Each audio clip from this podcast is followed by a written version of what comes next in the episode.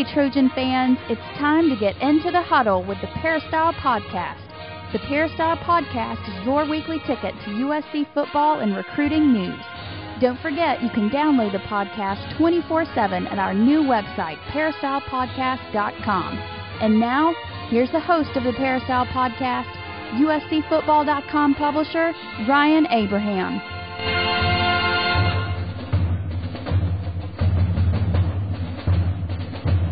Hello, Trojan fans, and welcome to episode number 110 of the Peristyle Podcast. 110 episodes, wow. Today is March 24th, 2010. We got a great show for you this week on the podcast.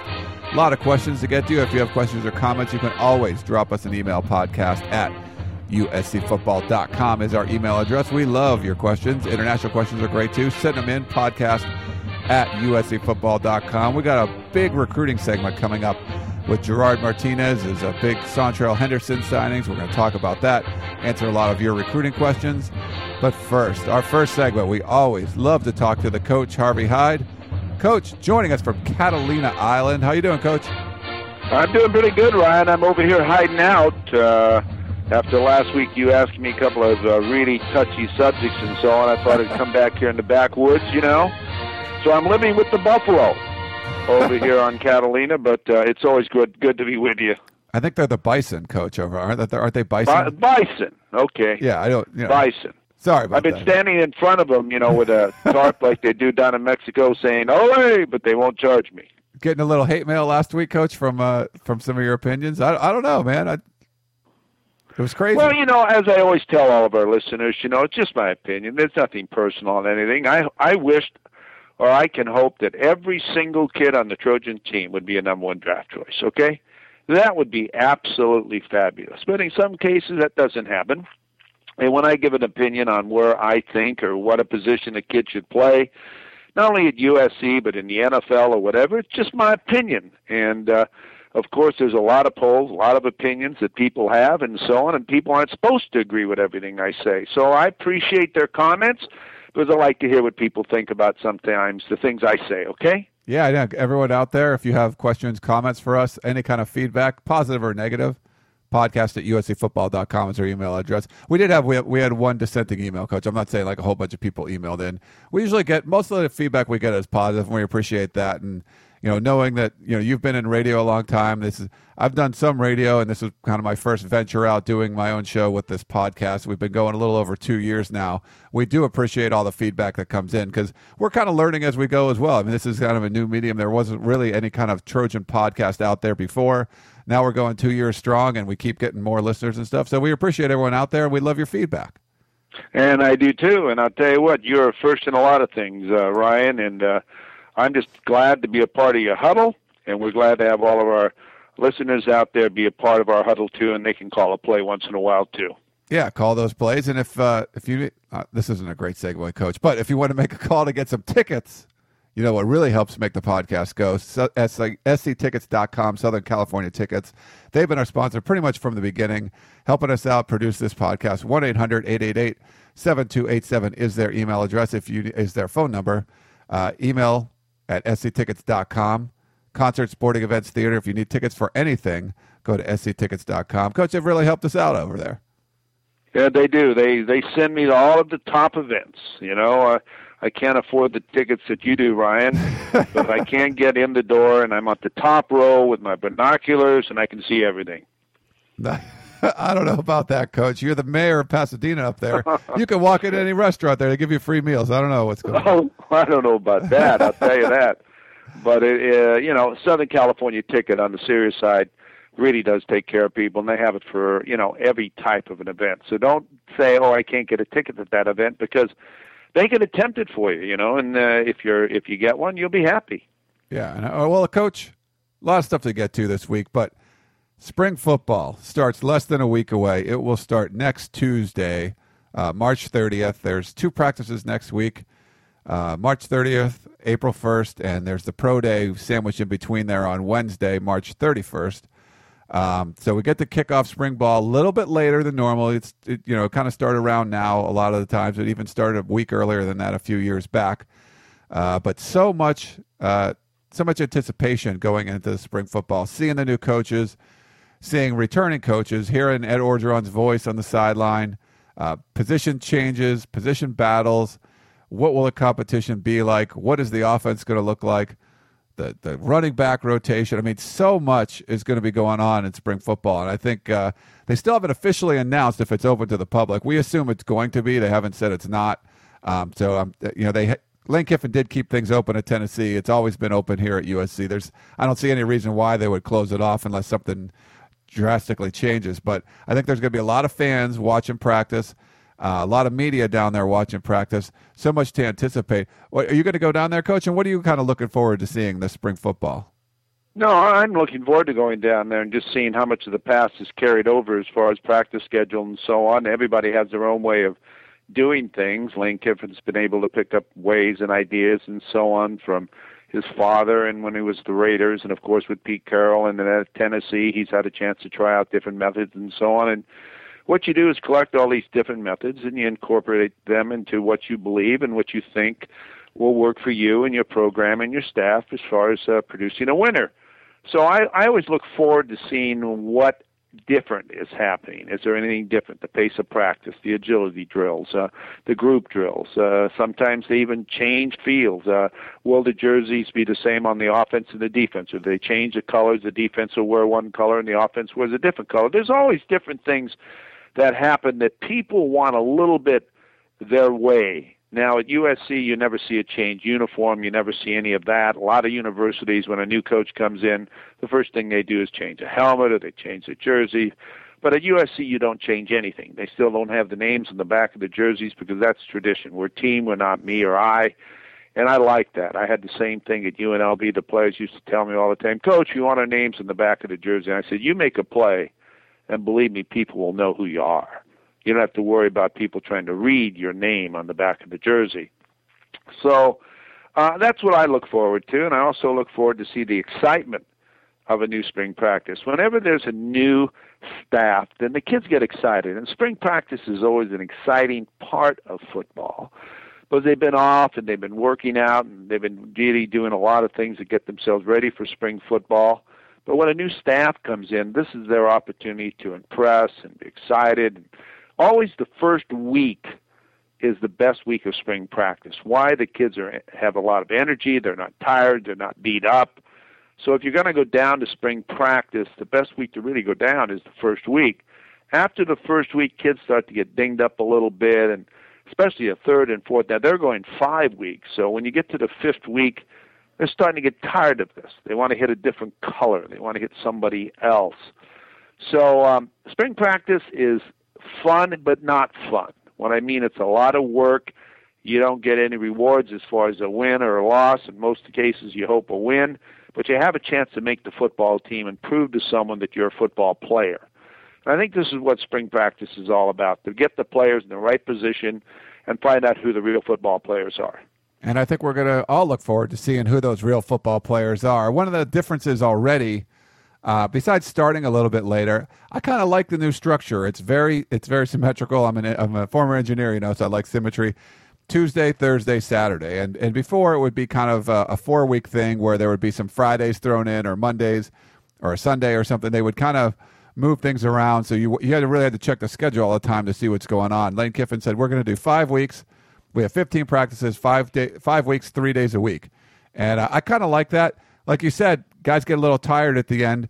Do you think it's a little better to have it spread out over five weeks where they kind of get tired at the end, or you put four practices a week so they can kind of wear themselves out a little bit? I don't know if, if one way is better than the other, coach, or what you think. Well, you know, you look at it. First of all, let me ask you: the practice times on Tuesday and Thursday at four. Am I correct? And yeah. Saturday at eleven. Yeah, they're supposed to be four, about four p.m. Sometimes they start a little earlier, or later, and then about 11, 11 a.m. on Saturdays. That's the schedule as of now. Good. I want to make sure all of our listeners know what time the practices are. Uh, I used to go. I think I went when I had spring practice. You know, first of all, uh, they like the five week, the first uh, this first spring for Lane Kiffin because they have a day to evaluate in between. They really do, and I think that's important to do a lot of teaching. They don't they don't have to practice on a Tuesday, then practice on a Wednesday again. They have a whole day to observe videos. If you get hurt, to get a little treatment still do recruiting, and kids can come in and watch the videos. They're not in a hurry to move on. You have, you can do a lot of teaching when uh, you have a day in between. So you go Tuesday, Thursday, and then Saturday. A lot of people have an opportunity to come out to practice. You really want a lot of people at practice, because you can't believe what a crowd will do to inspire your players. Your players, when they think are not only being evaluated by their coaches, but also by fans that are standing out there, and a lot of high school athletes, really pick up the pace and do a, work harder. They really do. So you want to be able to have an opportunity for people to get out there and uh, watch the team play and have good crowds and so on, and the enthusiasm that the crowd brings to, to the playing field. It really lifts the morale, and the players uh, play a little bit harder and practice a little bit harder. But you know, it's hard to say which is the best. I like it when you don't have a spring break in between. Uh, I I did it once when we had a spring break in between, and I just didn't like it. We went two weeks, everything was in set. We were going, our momentum was good and everything, and all of a sudden they had a week off. Then they came back, and the first two practices they were getting back about thinking about football. They were thinking about the beach, and half of them were tired and out of shape, and didn't feel like practicing. So I really like it when you go straight through spring practice, just like you do a football season. So yeah, five day, five weeks, three days a week uh, is good. Uh, some people go four days and so on, but I, I like what they're doing because they're a new staff. They want to evaluate everything. They'll still lift during spring practice this way. The kids won't be tired on the off day. They can still lift weights. So I think they've thought it out and they know what they want to do. And and uh, you know, I, I just buy in on whatever a coach's philosophy is because obviously he has experience and he knows which way and what he wants to accomplish. Yeah, and I think the kids are buying in as well, and and, and it's hard to tell how much is that new factor, but it seemed like they really kind of are embracing some sort of change, and there was a little bit of complacency maybe before we talked to, you know, some players about that, and it just seems like everybody is fired up about the opportunities that are going to be afforded to them, and you have guys that are starters that are going to have to keep fighting to get their job. I mean, you look at just middle linebacker Chris Galippo uh, you know, he was the starting middle linebacker, didn't really have a lot of depth behind him, so no one was actually pushing him just because there wasn't guys on the roster that could or were able to play. You had all these guys that were out, like Luther Brown and stuff like that. Uh, Devon Kennard, you know, the new linebacker coach Joe Barry comes in. We put up a story about that today. Uh, we'll have a linebacker preview a little bit later today as well. Um, Joe Barry loves what he sees with Devon Kennard, thinks he's a middle linebacker. Instant competition for Chris Galippo. So there's just a lot those kind of battles like that that with the new staff and it just adds this level of excitement. That's I think what I'm most excited about seeing. There's going to be all these new things to kind of take in during spring ball. I agree with you, and I and I really believe that the defensive staff is going to be really sound. They've worked together. Monte Kiffin is a uh, master at what he's doing. Orgeron brings a lot of enthusiasm, along with uh, Barry, who's a linebacker coach and brings a lot of experience from the NFL after playing at USC. You've got a great uh, secondary coach, and then you got Knight in the secondary too. I mean, I don't know if there's a better defensive staff. Now they're they're great coaches and great staffs in the country, but that defensive staff right now under Monte Kiffin is pretty damn good. I- I'm telling you, they're strong at every position, and they will get every ounce of ability out of every one of those players. They really will, and they'll run techniques and teach schemes that those players can do. Those players will know what's expected of them and what their responsibilities are. They will execute. I, I guarantee you that. Now there might be teams that are better as far as offensively, but I'll tell you, this team defensively will really well coach. I'm anxious to see what happens on offense but you have two coaches that were held over. Only the only two coaches that were basically field coaches that were held over, and Tom McNair and, and Morton. So I'm anxious to see what their roles are going to be on offense. I'm anxious to watch the offensive line because you've heard me say week after week, and I know that I sometimes uh, hammer on things too much, but I need to see what progress the offensive line will make. Who's going to play at what position? What type of attitude they're going to have? Are they going to be bone crushers or or what? So uh, I'm anxious to watch the offensive line perform. I'm off, I'm also anxious to see if there's going to be any two back offense, or if it's going to be all one back offense, and who's playing what position and so on. And then who can you know not want to watch the competition at receivers? That's going to be absolutely uh, amazing. And actually, I'm looking forward to seeing the co- quarterback competition because I don't think Mitch Mustain is out of it. I mean, Matt Barkley had a great year. Now, don't get me wrong, and he's a freshman and playing in a very difficult situation, but I think it's wide open everywhere. So I'm anxious to see just what happens with everything and how the offense is going to be run, but there isn't really a coordinator, so I'm assuming that's Lane Kiffin. All right. Um, well, let's get to some questions. Is that okay, Coach? Yeah, let's do it. All right. Questions. Podcast at uscfootball.com is our email address. Uh, one of the things that we wanted to touch on, uh, Seantrel Henderson, uh, the, the five star offensive tackle, number two player in the country, according to Rivals.com. He was number one in the country for quite a while. Uh, signed with USC officially uh, yesterday, sent in his letter of intent. Lane Kiffin sent out a press release, so he's definitely part of the USC Trojan class of 2010. That will make USC remain the number one class in the country. Um, Brad had a question we're going to answer during the recruiting segment, but I wanted to kind of get your thoughts on it as well. Do you think Henderson has the tools that, that, you know that you've seen? Is he a guy that you think could start right away for USC? You were talking about that offensive line, and you know he's a new guy coming in. Maybe give everyone a, a, a shot in the arm. It's tough for offensive linemen to start as freshmen, but what do you think about him? Well, I think he's a great catch. I really do. When anybody's that big, six eight, three hundred and some pounds, and has quick feet, he has quick feet and so on, and has dominated. He needs to learn how to play hard every down. I think that's one of the things that people have discussed that he doesn't play have to play down uh, hard every down. And in high school, he didn't have to. He just completely dominated some of the players. He would just stand up and pass block, and the guy couldn't even get around him. So, what's the difference of trying?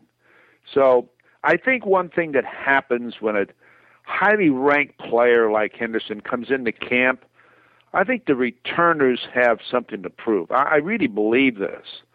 I believe the defensive ends and defensive tackles and so on will want to prove a thing to him, and it, it really is too bad. But they all want to go against him to see just how good this kid really is, and they want to sort of prove a point. And if I can look good against this kid, or welcome to the the Trojan practice field, Henderson and and I think that happens sometimes. I, I think that players come in. If you remember, McKnight came in with all of this high praise and so on. That makes it very difficult on them. It really does. And Henderson, obviously, as a lineman, uh, it's hard to start as an offensive lineman on a top-rated program. But players have done it.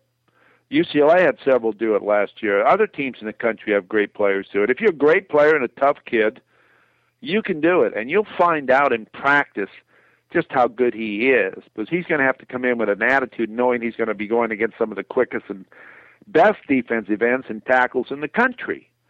So he'll have to grow up in a real hurry. He's a young man with a big body but great talent. So we'll have to find out just how he adjusts to college football.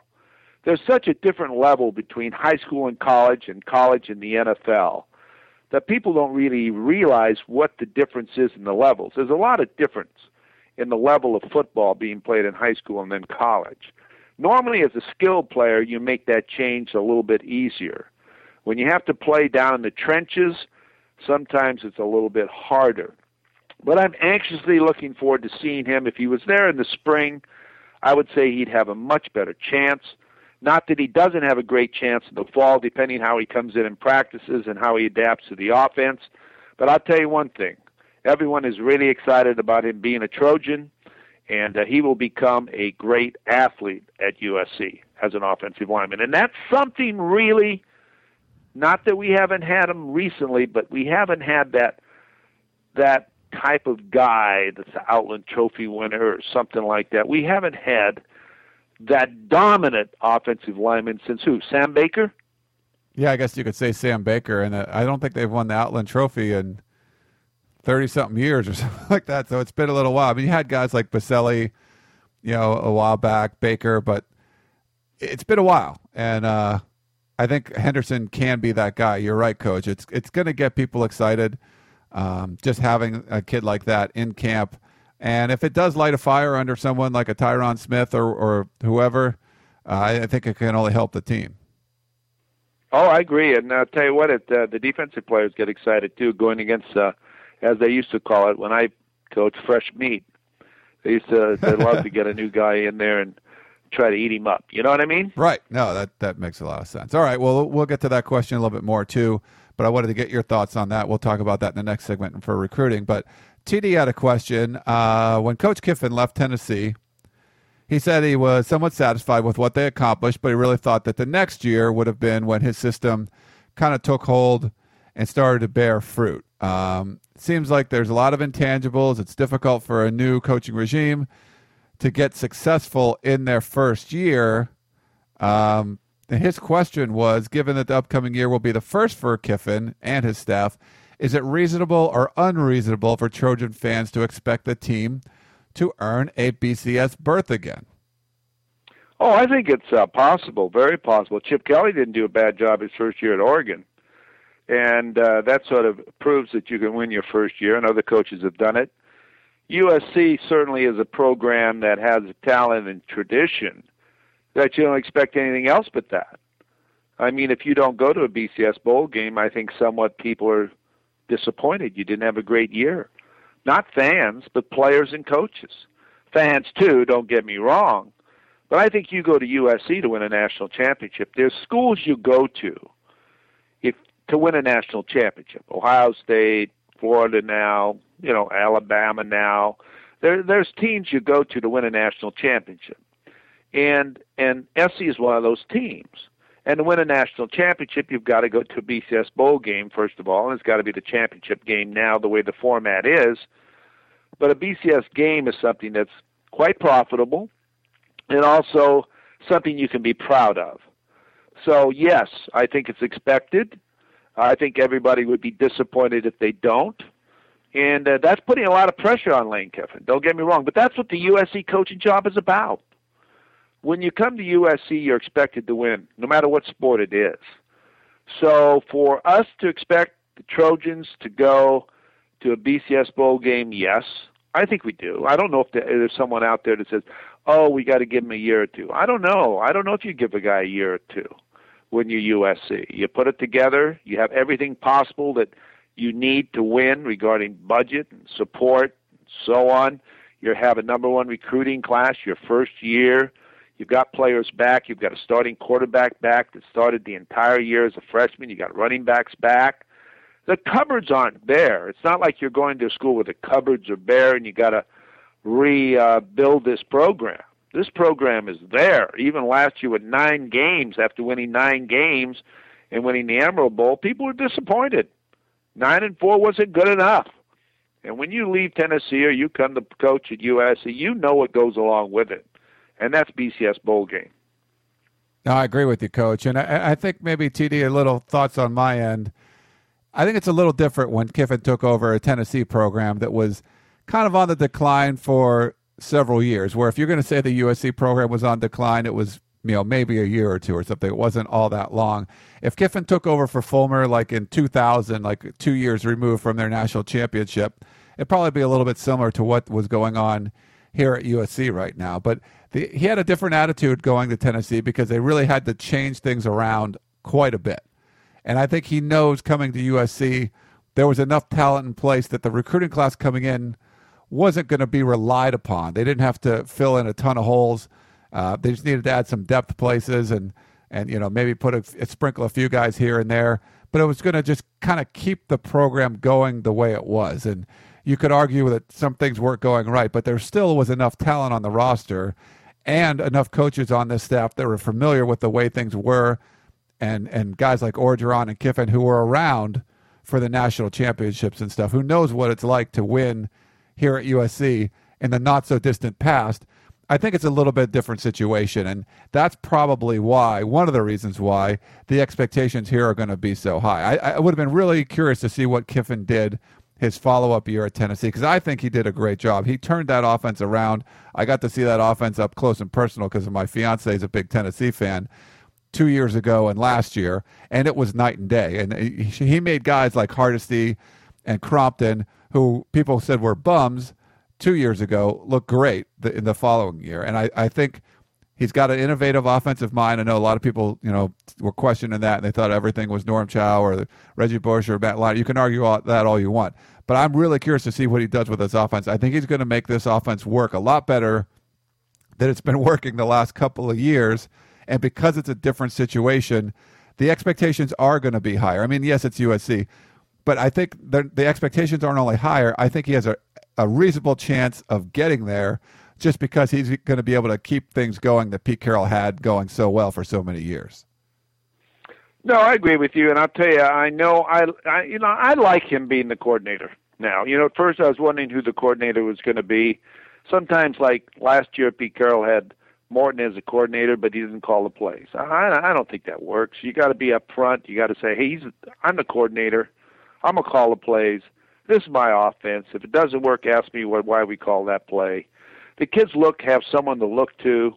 Uh, this is the guy, and uh, he likes. He's young. He likes doing uh, the offense. He likes calling the plays, and he'll bring the enthusiasm to that offense that's necessary.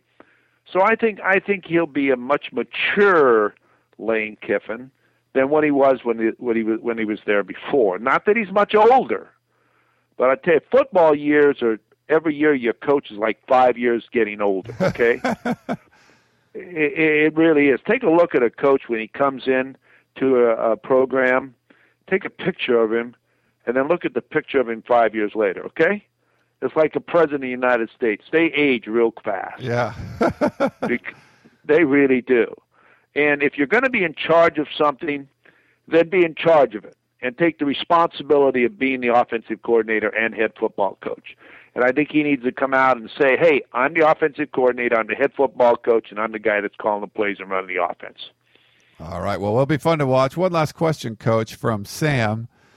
Um, transfers common in college football when a new coach arrives. Um, he wanted to know: Do you think there's any transfers that are in place to come to USC? There could be a few that leave as well.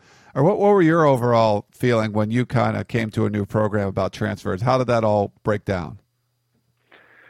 Well, you know, you always have people that leave, and you always have people who want to transfer and so on. And at a USC, like a school like USC, you got to be very careful who you take as a transfer because they count as a number number of players you can have on your roster and so on on the field and traveling and uniforms and and all this and that. And remember, a player that's out there is a player that takes time and and coaching. So you don't want anybody on the play field really that can't contribute in some way to your program there's not a lot of players that transfer uh, to a program like USC and become successful. Uh, Williams did, the great receiver from Arkansas. I thought he really contributed. Mustain's been struggling, and there's others that have been done well and so on, and uh, and there's some that haven't. Uh, I think there's more of a chance that people may leave the program than transfer into the program, and I say that because after spring practice, a lot of players will see that maybe I don't have a place in this new program. Maybe I should go somewhere else. Maybe I was not uh, as good as I thought I was, or the coaches uh, may misevaluated me, and so on. And maybe it's best for me to to transfer to another school. Uh, so you know, we'll see what happens at the end of spring. No one's transferred out now, or just the quarterback who left early before they named Lane Kiffin. But but I really think that uh, at the end of spring you'll look to see who was successful and who wasn't successful. And normally when you're a senior you don't transfer. You want to get your degree. If you do transfer, you need to play, so you're going to drop down a level where you're immediately eligible. But as a senior, you're not going to transfer and sit out a year at another school. You want to move on with your life and get into the real world and make a living or something. So uh, no, uh, you you won't see anybody transfer right away, and I don't think you'll see many people transferring in. Yeah, that's always people are asking about scholarships and stuff, and uh, right now there's a 80. We count 80 scholarships that are allotted of the 85.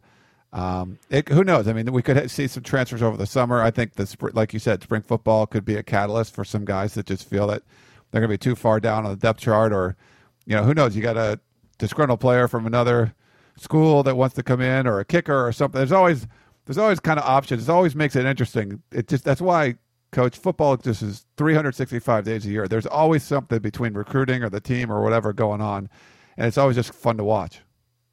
It is fun to watch, and I tell you, that's one thing I think they have to address this spring is the kicking game. Baxter will do a good job at it, but I think you have to, you know, really look at your field goal and place kicker, kickoff guy, punter.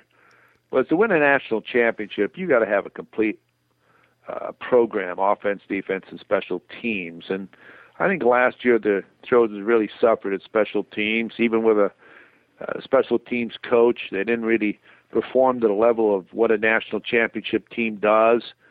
Uh, and I think this year that's going to be something that's very, very important as far as them improving. I think that's why they went out and made Baxter associate head coach and paid him the money they did and lured him away from Fresno State after being there for 13 years. And he had a chance to, I believe, come to USC once before and didn't. And the deal they gave him was something he couldn't turn down because I think they recognize that the special teams portion of a complete team is very important.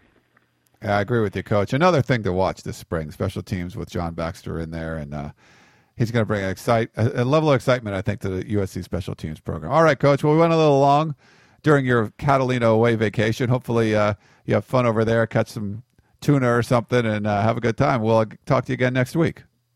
Buddy, I appreciate it very much. Uh, have a great week, and I look forward to seeing you at spring practice and talking to you next week. Sounds great, Coach. Everyone else, we'll be back in 30 seconds talking USC football recruiting with Gerard Martinez. Stay tuned.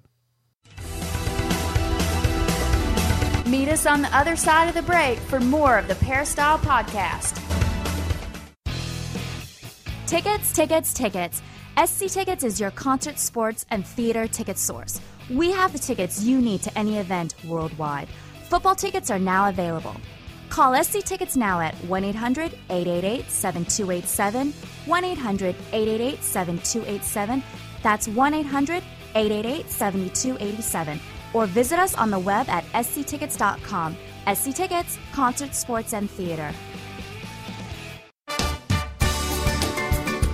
Now return to the Peristyle Podcast and your host, Ryan Abraham. Welcome back to the Peristyle Podcast. Let's talk a little recruiting in this segment. So we got to go to our expert, Gerard Martinez. Sir, what are you up to, man? The expert, aka one one-eyed man in the land of the blind, isn't isn't that what a recruiting expert really is?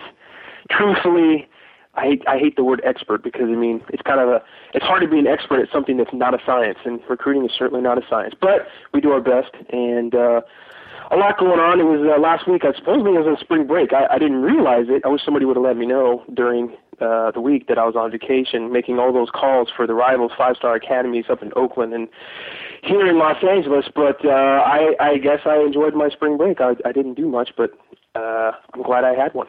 What? Where, would you go? Cabo or something? Were you out? You know, Acapulco? I was Oakland. Oakland. Nice. Which is a spring break, a spring break uh, destination for everyone. Berkeley and Oakland. That's that's where you head, man. That's that's where it's happening. Awesome. Yeah. Well, it was a good time. I mean, the uh, Five Star Academy was kind of cool. If you don't know, Rivals host these junior days all over the country, and uh, a lot of the top players come out. And it, it's it's a good way to get educated on the recruiting process. I sat in on one of the uh, speakers and is really interesting. I mean, they, they're talking to kids that, you know, there's a wide range. Guys that are from, you know, they're getting recruited by the USC's and Texases of the world, and then guys that are like borderline guys. And he really, you know, they really try to tell these kids what they need to do to get all their ducks in a row to make sure that their coaches are doing the right things to get recruited and they're doing everything they need to do academically to stay eligible and and they, they talked a lot about the social media stuff which is kind of a big hot button topic right now uh, you know, if you're going to be put stuff out there, I mean, there's people that have they're canceling their Twitter accounts because it's getting a lot of people in trouble. They're getting out and saying these things in social media. As soon as you say that, it's not just social media; it's like the regular media. If you're a high-profile athlete or wannabe, and you say something on Twitter or Facebook or whatever, you got to assume it's going to be out there forever. And uh, I think you know that was one of the topics the speakers were talking about. So there was a lot of interesting stuff. I thought it was worthwhile for the kids.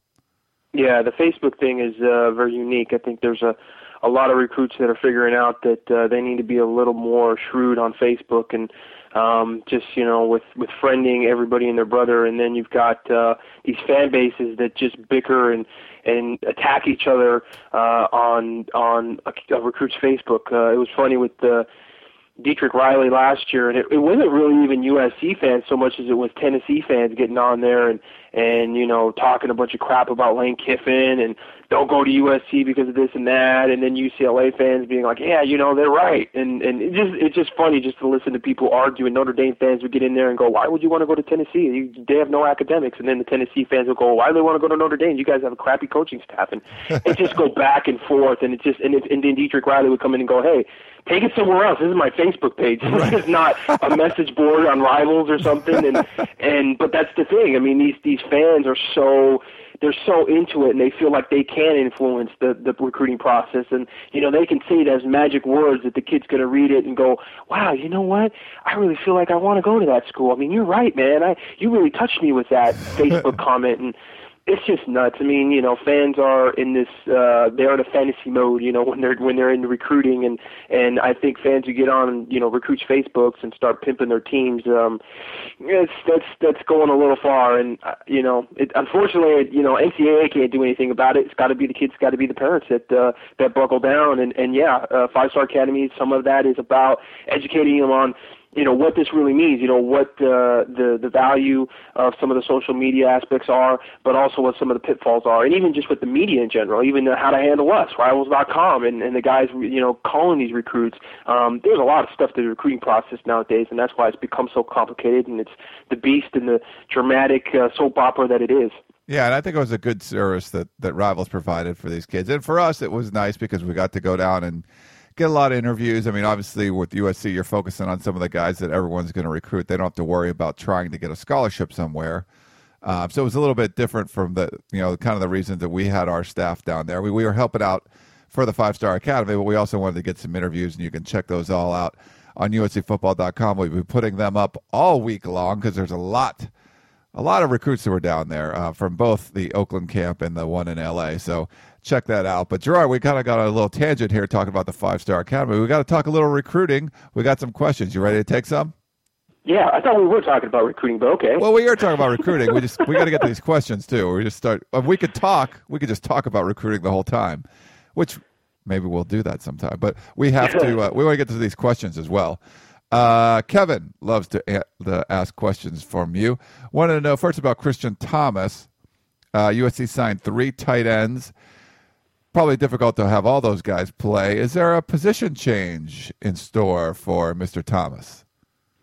It's possible, although saying that they signed three guys and all three guys are, are not going to play uh, is a little bit of an assumption only because you look at what USC has on the roster right now. And, um, you know, it all really depends, I think, on Blake Ayles uh, as far as having a good receiving threat, a guy that can get vertical, a guy that can make plays in the passing game.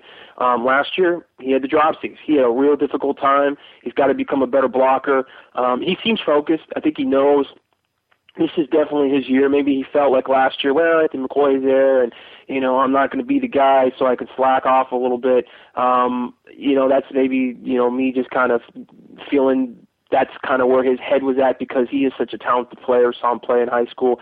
He was one of the best, you know, tight ends in the country coming out of high school. So, you know, the talent is there. The focus has got to be there. That's really the thing that's been lacking. And so, you know, this year is going to be the year where it's on his shoulders. And if he's not even able to step up, and we're going to see that early in spring ball. I mean, we're going to see if he's really kind of taking that step into being a dominant player, a guy that can be a star player on the team. If he can't be, then you know they may need all three of the kids that they sign: Xavier Grimble, uh, Christian Thomas, and Randall Telfer. And all three of those guys are really good players. Randall Telfer is a guy a lot of people sleep on, but he might be the best of the group in that he's balanced and he can block and he can he's a really good receiver. He's fast. He's a lot more athletic than people really think. And I think you know once he starts to bulk up and he starts to get a little bigger, he's really raw. They used him a lot as a receiver as a junior last year. They used him a little more as a tight end, and they used him a lot as a defensive end. And he showed just his flat out athleticism as a defensive end last year for Rancho Cucamonga. He's a guy that uh, a lot of people got to look out for.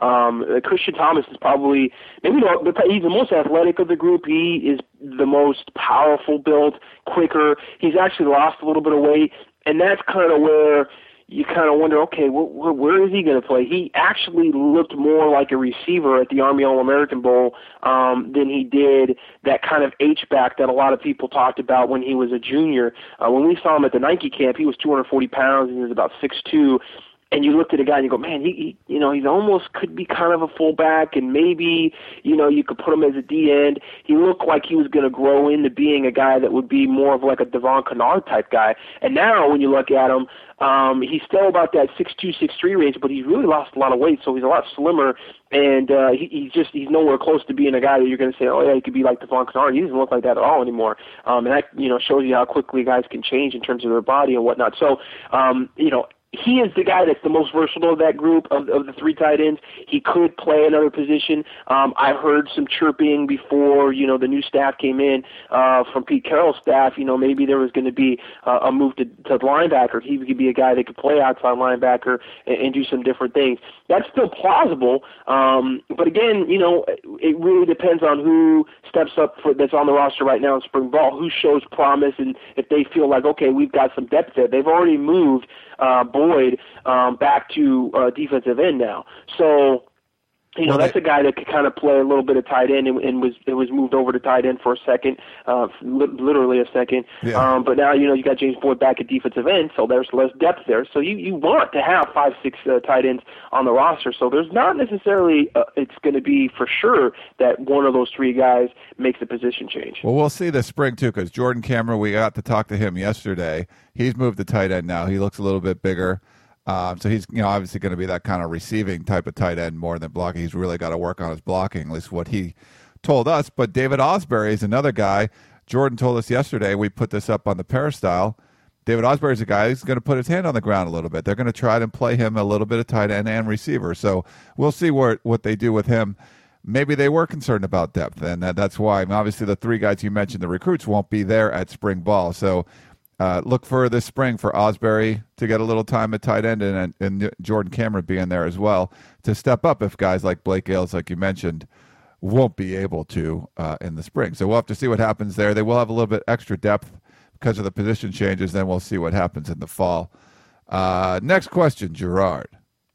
Is USC recruiting any fullback or running back to be a fullback in the role of a Stanley Havili, DJ Shoemate? Since Havili and Shoemate are going to be gone in 2010, 2011? At the moment, no. Um, it doesn't look like any of the running backs that they're going after are really guys that would fit that fullback mode. Um, it's uh, it's early in the recruiting process to start talking about fullbacks, just because that's a position that tends to evolve from another position. And you have to remember, Soma Vainuku, Soma Vainuku is a guy that we've talked about this time and time again, and this really is where the numbers get skewed a little bit when you're talking about, you know, how many running backs do they want to recruit, how many linebackers do they want to recruit.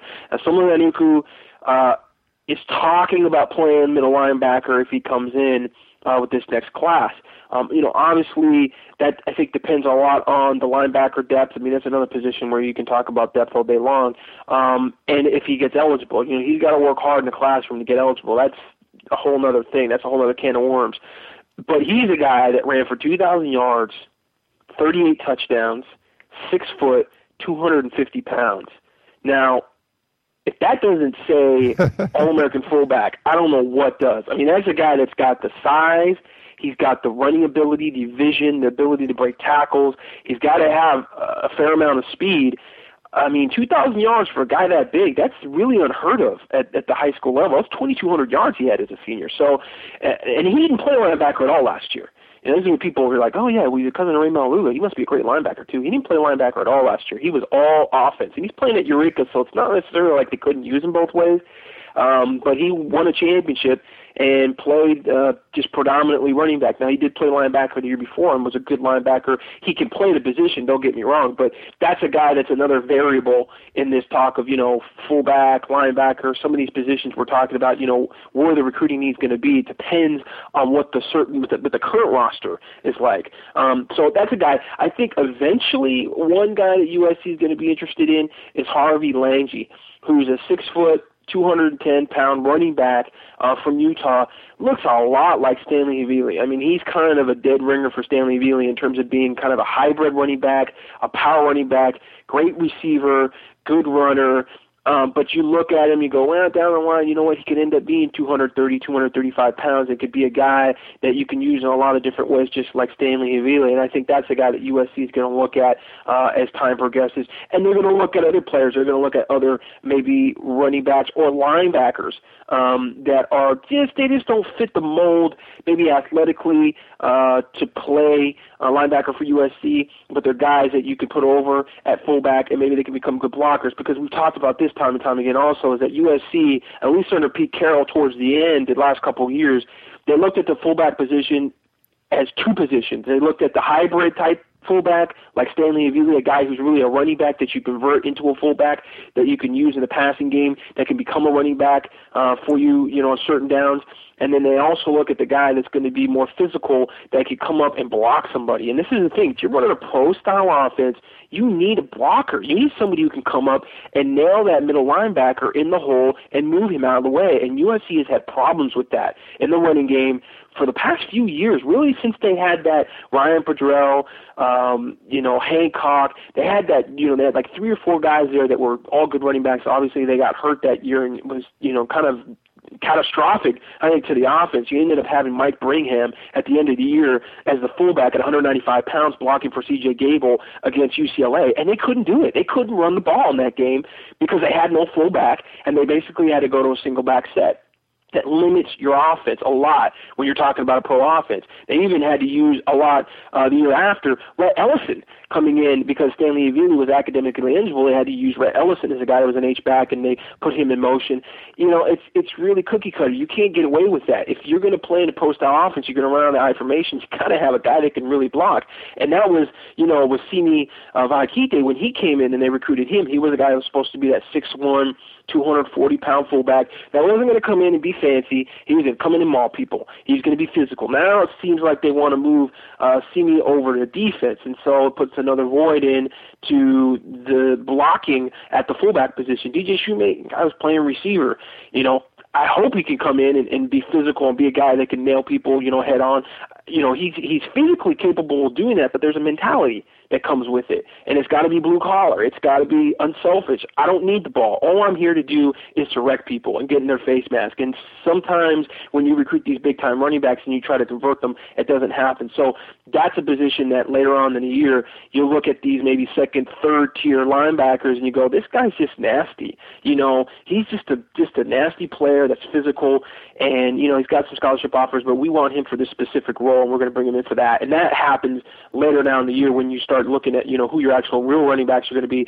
I don't say real running backs, but your actual tailbacks are going to be, and all these other positions. You know, when you're starting to recruit role positions, just like with the punter and the kickers and stuff like that. Sometimes it happens later in the year just because that's going to be a a certain role, and you're not going to worry about you know a bunch of different numbers. It's it's like you bring in one guy to do that one specific thing, so you can kind of wait on that. All right. Well, Sam, thank you for that question. I think it'll be interesting too, Gerard, to see if uh, Lane Kiffin does use the fullback a little bit more, utilizes it, makes it more of a kind of a glory position, might change the way they recruit that position as well. So he might be able to get on some guys a little earlier instead of kind of signing a fullback late in the class there. But thanks for that question, Sam. And uh, next one up, Jim wanted to know he appreciates his questions being answered on the show. Uh, he really likes recruiting, and he wanted this question to be uh, addressed. He's heard that the new staff has put a lot of offers out back east because that's where the staff is familiar with. They coming, you know, coming in from Tennessee.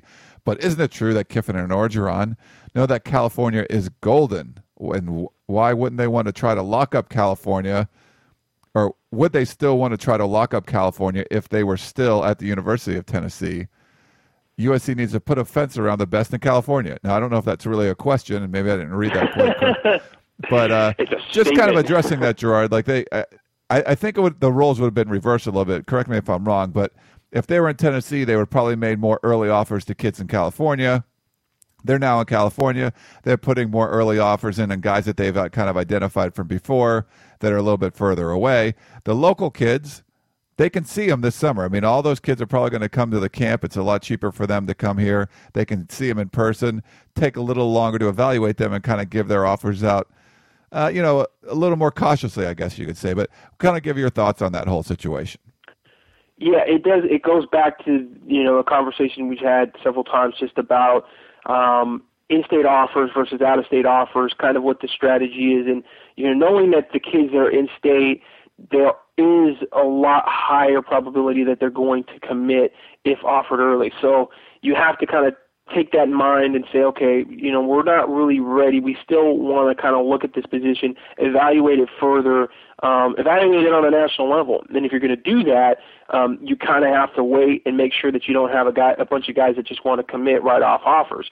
Um, you know, USC is definitely they're familiar with the Southeast. I think because they're coming from Tennessee, and and that that is true. Um, they're also probably somewhat familiar with California because they did recruit California last year to some extent, but I think they recruit more of that class and you go when you're out of state you tend to go class by class a little more than having you know this knowledge of guys you know three or four years down the line. That tends to be more of a local thing. So um you know that's a little bit of an excuse for them as far as you know who they offer and when. Um but like you said they're really trying to just get their foot in the door with a lot of these kids from back east uh, with these early offers. It's it's not one of these things where um you know they they feel like oh yeah you know we really want this kid and and, and if we can get him to commit tomorrow then we're going to go on them and commit tomorrow. They know that those kids are going to wait. Those those kids, you know, are going to have to take their time through the process, and they're probably going to have to take official visits before they actually commit. So it's just a matter of building rapport, letting them know, hey, we really want you. We're really serious about you. Yeah, we know that you're not real familiar with our program, but let's get serious. Let's get serious early. Let's get serious now in the spring and not wait till the last minute to do it. So that's really what that's all about. It, it comes down to that, and I, I think you kind of articulated it well. Um, if it was vice versa, and in Tennessee, and the coaches were still at Tennessee, I'm sure that they would have you know 30 offers to California kids already. You know, they had uh, they had offers to quite a few California kids that they have not renewed offers to out here. Troy Nicholas tight end, defensive end from Servite, had an offer, a scholarship offer as a sophomore from Tennessee. Ed Orgeron offered him as a sophomore at Tennessee. He doesn't have an offer at USC now. Um, Victor Blackwell, wide receiver at Mater Dei, had an offer at Tennessee with that staff. Does not have an offer at USC now. So you know, vice versa, it changes, and, and that's why. It's just a difference between them being out in Tennessee and saying, hey, we got to make an impact with these guys. Now they're in Southern California. They got to make an impact with those guys uh, that they were recruiting, you know, locally in the Southeast. All right. Well, Jim, thank you for that question, and uh, I'm glad. You I think Jim heard that there was a lot of scholarship offers going out of state. He heard, yeah. where, where, was that, where did he hear that from? He heard that from you. He heard that on the podcast. we talked about that every week, it seems like. Uh, and if, if you have questions, don't forget podcast at uscfootball.com is our email address. We love trying to answer all your questions. I know we can't get to every single one, but we really try to uh, in the time we have allotted for the podcast. One last one. Uh, Brad Hammer. What a name. Brad Hammer. Brad Hammer. Yeah. I love it. He said, My name is Brad Hammer. I'm a huge USC fan and actually go to college at the University of Oregon, only because they have a really good psych program. All right, Brad, we won't hold that against you. My question was now that Seantrel is going to sign, and actually, as of yesterday, Sean, Seantrel Henderson did sign with the USC, sent in his letter of intent. Kiffin loves it. The whole USC crew loves. Everyone loves it. Um, now that we don't have to answer any more questions on when is Seantrel going to sign, here's the first question about something about him as a player. Does he have the tools to start right away? And Gerard, before you get in, we were talking about this yesterday on the practice field with Dan Weber uh, Brian Fisher, uh, Dan Greenspan, we were all kind of talking about this. It was a little bit of a mixed bag, and uh, I think it's probably one of the hardest positions for a true freshman to start. Uh, but I, I, think a lot of it's going to depend on two things. One, how well does um, Tyron Smith play? And uh, two, does Lane Kiffin want to make that kind of impact that Pete Carroll loved to make, taking that you know uber five star recruit and kind of sticking him in the starting lineup or you know getting a lot of playing time right away like a Joe McKnight or something because it's like this out of state five star big time kid and you almost feel like you have to play him right away. So I think there's a couple factors weighing in. But what do you think, Gerard? Do you think he's going to start or or does he have the tools to start? Could he do it? Well, on factor 2, I can say emphatically yes. He does want to make that splash and he will give those kids out of state a chance to get early playing time, no doubt about it. I think that there will be a statement made, and he'll get every opportunity uh, to come in and make an impact early. Whether he will or not, I can only go by what I saw at the Army All American Bowl because I think that gives a lot more insight into kind of how he is as a player. He goes and he comes from you know St. Paul, uh, Crittenden High School, uh, which you know is is a Cretin Durham, excuse me, is uh, is, is a big time high school. Has produced a lot of Division One players now, and a lot of very good players. In fact, I mean I just saw somewhere I was reading how many guys they've had play in the Army All American Bowl they produce a lot of talent, guys that have been able to come in like Michael Floyd and play right away as true freshmen. Uh, but you're definitely talking about a different level of competition when you're talking about Minnesota to when you get to the Army All-American game. And I think what we saw on the first practice, first day, we saw Seantrel Henderson uh, go against Owa Odighizuwa, and Owa blew him up, just flat out blew him up. And it was just apparent that Seantrel had not seen that power and speed at that level before. You know, he's used to just dominating these kids across from him, and oh, was just you know athletically just freakish and a lot more than he could handle at that point. But what I liked about Seantrel, what was the biggest thing to me that that that just kind of impressed me more than anything, and was one of the most impressive things I saw of anybody there at that whole at that whole event, was that he got better and better and better. And by the time we got into Wednesday, Thursday, he was doing that to Owa and Ron Powell, just taking them and manhandling, getting downfield, and before you know it, he was the best offensive lineman at that event, either side of the ball. Uh, at the, or I shouldn't say either side of the ball, either side of the East-West teams um, at that game, and I think that kind of shows you why he does have potential to be a starter as a true freshman, or at least contribute something as a true freshman, because he's going to be overwhelmed in fall camp. He's going to see these guys coming off the edge and be going, wow, okay, this is more power, this is more speed than I'm used to. But you know that he can adjust. You know that he can be coachable. You know that he can start at a point where he's getting beat and he can get to a point where he's beating guys. And I think that's very important. I think if you're talking about a guy who's a true freshman and he's going to play, the first thing that people overlook, they get all in these, into the measurables. You know, how big is he? How fast is he? That's all fine and dandy. But I think what we learned from looking at Joe McKnight and Reggie Bush, the biggest thing between those two guys, and there, you know, you can make a lot of differences between the two guys. I think now we look in hindsight and say, well, there were quite a few differences. But the main difference I saw, even going into it, just you know, as, as Joe as a freshman, immediately was just coachability and just you know intelligence, just to, just being able to pick up the offense quickly. Reggie Bush came out of high school as a 4.0 guy. I mean, he was a good student. He understood how to learn and be disciplined in the classroom before going out in the field. And I think that's significant. And I think with Seantrel, that is where it's going to come in, and that's where it's going to be important. How quickly can he acclimate to the speed of the game, but how quickly can he acclimate to the playbook? And that's going to be huge. And he comes from again, Cretin Durham. That's that's a private school. It's a hard school to get into. It's you know, so he's you know he's busting his butt and he's doing some good things at a good private school. Um, but you know, we're gonna have to see how he's able to acclimate to the playbook, pick up blitzes.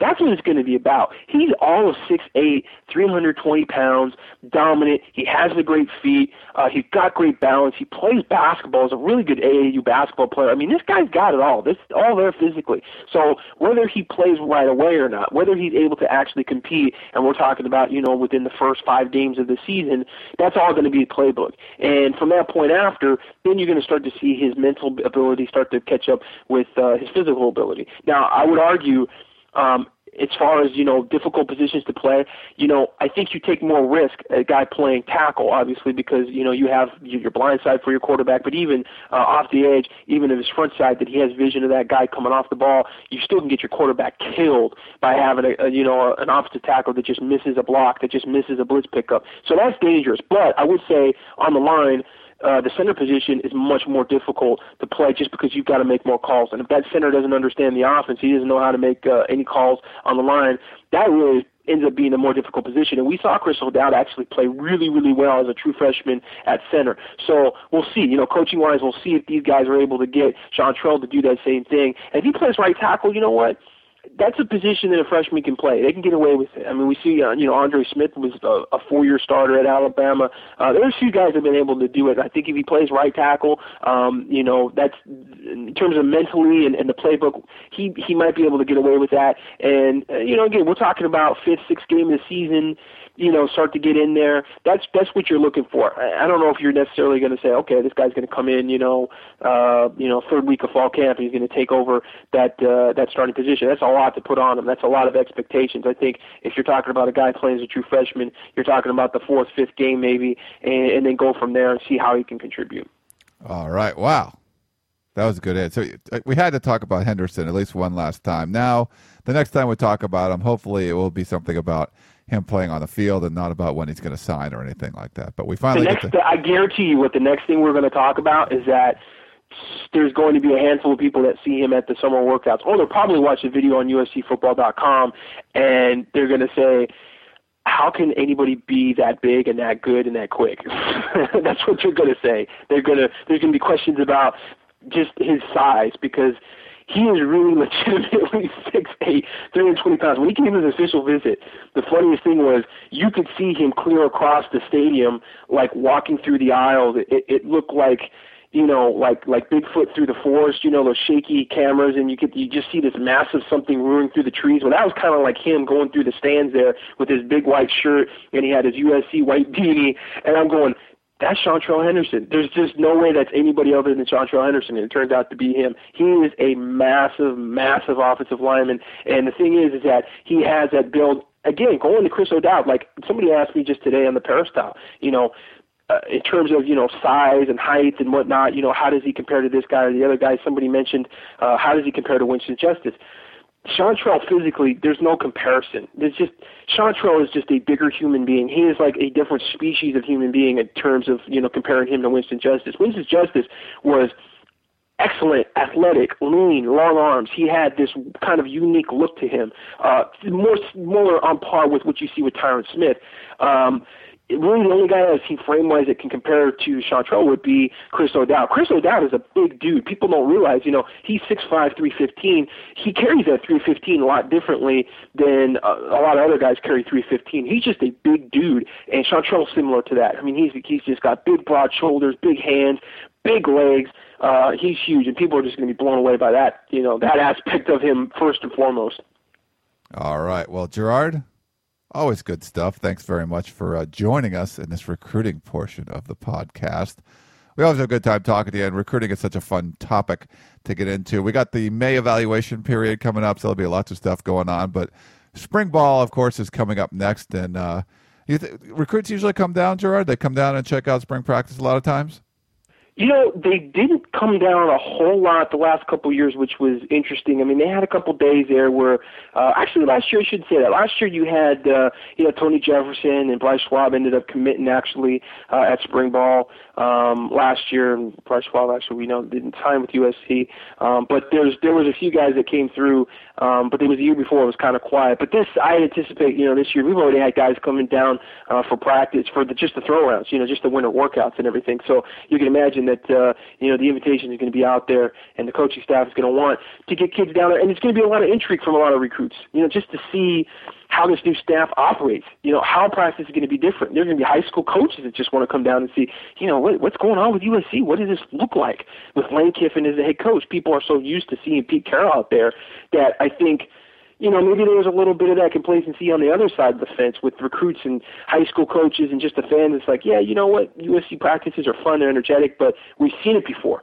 Um, you know, we haven't seen uh, Lane Kiffin as a head coach before. We haven't seen how this this staff interacts with the players and what they're going to be doing from practice. You know, you assume they'll have a lot of the traits that you know were there with Pete Carroll because Lane and Ed Orgeron were there and they'd gone through that. But you know, there's some new staff members there too. So you know, what's the style of a Joe Barry in terms of coaching? Willie Mack Garza. You know, are they going to be the same as some of the guys that were under Pete Carroll's staff, or are they going to be totally different? I think people are intrigued, and so I think the recruits are going to come down. They're going to want to get a piece of that and and get familiar with it because it's going to be a big part of their decision. Yeah, you forget that it's not just the fans and, and the media and everyone else is going to be so curious about what goes on. The recruits are kind of curious too. I mean, what you know, the, the, it's been a interesting reaction to hear what the players have to say. They're really excited about the new staff, but they were already in the old system.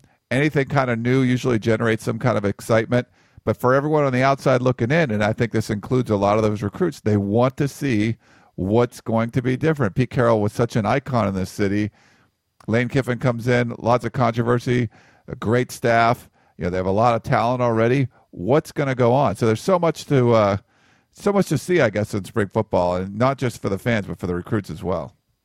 I'm looking forward to it. Are you looking forward to it? I am very much looking forward to it. It's not it's it's fun covering these winter workouts and stuff because it's cool. You can film the whole thing. It's a little different than when you're at practice, but you want to see those pads go on again, and you kind of want to see, you know, what's it going to look like with Orgeron yelling on the field during stretching, and how Joe Barry handles the linebackers, and, and Willie Mack Garza. With the, are they going to change the way they they do you know coverages in the secondary. Uh, so much stuff is going to go on there, and I really am curious about the offense and what Lane Kiffin kind of does with that, how the offensive staff comes together. So so much to watch, and yes, I'm very. Dylan curious. Baxter. Dylan Baxter made a great play yesterday uh, on a ball by John Manugian at the work. I mean, it, uh, there's so many guys that you want to see. You know, with Prater and Baxter, the new guys coming in, I think they could push for playing time and uh, you know, push some of the guys. I, I, I really want to see the competition as well. So much to talk about with that, but will there really be competition for all these spots? And and I think some of the new recruits coming in might have a little bit of an advantage because they are part of the new regime, and if they have a really chance to play, you might you, know, you might think Lane Kiffin could give those guys the benefit of the doubt. It's uh we'll see. I mean, they're kind of part of the new regime and kind of part of the old regime. It's an interesting thing because you know some of those guys were committed with Pete Carroll, and then you know they were saved more or less by Lane Kiffin and and Ed Orgeron and the other the new coaching staff. So I mean, it's it's a little bit of both. And well, again, yeah, I, I'm looking forward to it. I just you know there's a lot there that uh, that people you know they want to see some change in certain directions and. uh you know, we'll see what happens and, and, and what, what positive ways it happens and then maybe, you know, what negative ways it may happen. Um, you know, that's, that's the exciting thing is that, you know, you bring in a new coaching staff and, and there's a lot of, uh, there's a lot of potential there, you know, and, and people put the expectations in the potential, but it can go both ways and that's why it's exciting. All right. Well, Gerard, I think this is our longest recruiting segment ever. So we'll just uh, end the podcast on that note. Uh, but thanks again for uh, joining us. It's always fun talking recruiting with you, and we'll uh, talk to you next week. Awesome. Thank you very much. And uh, I think next week it'll be uh, spring ball. So I don't know. I don't know. I might get bumped. Dan Weber may bump me. Oh, it's, it's you know actually next week will be the pro day, so we'll uh, we'll have to figure out what's going to go on with the podcast. It might go up a little bit later because of uh, depending on the timing of the pro day. So uh, we yeah we might not be able to talk too much recruiting. So next week, make sure you're sending your questions about anything the USC Pro Day. will be down there covering that. But thanks again, Gerard. Everyone else, thank you very much. You are listening to the Peristyle Podcast, and we'll talk to you all next week.